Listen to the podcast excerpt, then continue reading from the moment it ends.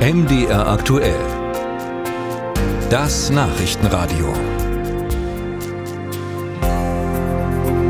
Politische Parteien finanzieren sich unter anderem durch Geld vom Staat und sie bekommen Steuervergünstigungen bei Spenden oder Schenkungen beispielsweise. Für eine rechtsextreme Partei ist das heute gestrichen worden. Die NPD, die sich inzwischen die Heimat nennt, bekommt keine Steuervergünstigungen mehr. So hat es das Bundesverfassungsgericht entschieden. Für sechs Jahre ist die frühere NPD auch von der staatlichen Parteienfinanzierung ausgeschlossen. Was bedeutet dieses Urteil nun für die AfD? AfD. Das habe ich mit Professor Michael Brenner besprochen. Er ist Verfassungsrechtler an der Uni Jena. Herr Brenner, das ist jetzt eine Einzelfallentscheidung für eine Partei, aber ließe sich dieses Urteil auch auf die AfD übertragen? Nun ja, es ist die erste Entscheidung, die das Bundesverfassungsgericht äh, zu diesem sogenannten kleinen Parteienverbot getroffen hat, also dem Ausschluss der staatlichen Parteienfinanzierung. Und deswegen äh, enthält dieses Urteil natürlich schon so manche Wegweisung für zukünftige Entscheidungen. Man könnte fast sagen, dass das Gericht äh, so eine Art Leitplanken formuliert hat oder so eine Art Checkliste aufgestellt hat, was an Kriterien erfüllt sein muss, damit eine Partei tatsächlich von dieser staatlichen Parteienfinanzierung ausgeschlossen werden kann. Gehen wir mal ein bisschen ins Detail. Inwiefern ist das nun ein Signal, diesen oder auch einen ähnlichen Weg bei der AfD zu gehen? Ich glaube schon, dass man das als ein Signal äh, betrachten kann, jedenfalls als äh, eine Art äh, Prüfungskatalog. Ich bin sicher, dass die AfD sich heute dieses Urteil doch sehr genau anschauen wird und vielleicht sich auch fragen wird, ob sie diese Tatbestandsmerkmale, die das Gericht jetzt in der Entscheidung aufgeführt hat, auch auf sich selber äh, beziehen kann. Mhm. Nun, äh, wir sprechen jetzt heute nach diesem Urteil über die Streichung der Parteienfinanzierung. Es gibt ja noch andere Instrumente, die im Grundgesetz Gesetz genannt sind, die aber auch noch nicht ganz durchseziert worden sind und trotzdem diskutiert werden. Die Grundrechtsverwirkung meine ich damit. In einer Petition ist die Bundesregierung ja aufgefordert worden, den Antrag auf Grundrechtsverwirkung gegen den Thüringer AfD-Chef Höcke zu stellen. Inwiefern wird das nun realistischer durch das heutige Urteil?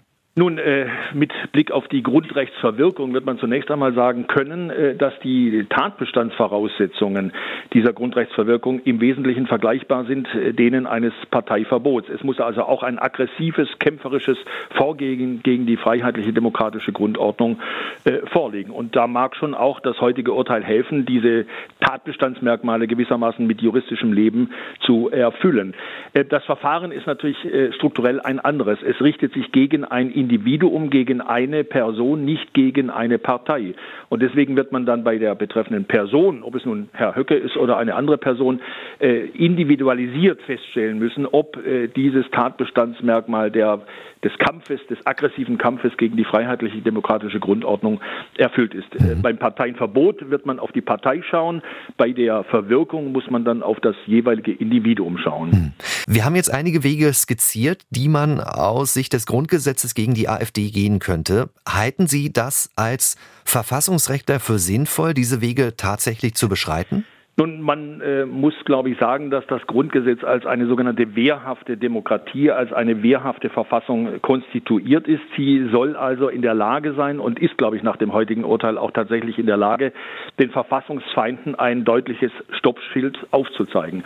Und wenn die Verfassung diese Instrumente bereithält, dann meine ich, müssen diese auch genutzt werden durch entsprechende Anträge etwa an das Bundesverfassungsgericht. Das heutige Urteil zeigt, dass unsere Verfassung wehrhaft ist, dass sie tatsächlich auch auch Krallen hat, die sie dann ausfahren kann, um zu verhindern, dass unsere freiheitliche demokratische Grundordnung von Verfassungsfeinden überwältigt und überrollt wird. Nun läuft aber auch so ein bisschen die Zeit davon. Also das hat ja alles auch lange gedauert, bis mal gegen die NPD nun hier dieses, wie man ja auch sagt, kleine Parteienverbot äh, ausgesprochen wurde. Glauben Sie, dass vor den Wahlen in diesem Jahr noch gegen die AfD ähnliche Urteile fallen werden?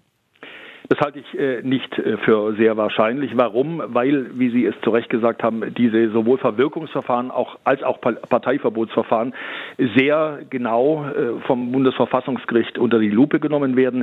Es hat das letzte NPD-Verbotsverfahren vier Jahre gedauert in Karlsruhe, das davorliegende gut zwei Jahre, das wegen Verfahrensfehlern dann ja zu Ende gebracht wurde.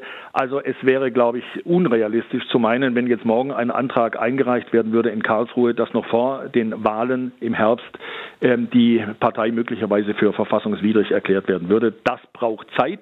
Und ein weiterer Aspekt ist natürlich auch, den man mit in den Blick nehmen muss, dass äh, bei einem solchen Antrag immer auch das Risiko mitschwingt, äh, dass äh, Karlsruhe sagt, diese Partei oder diese Person ist nicht verfassungswidrig. Und das könnte dann natürlich auch von der ähm, jeweiligen Partei durchaus äh, populistisch ausgeschlachtet werden. Also das muss dann auch äh, in den politischen Erwägungen mit bedacht werden.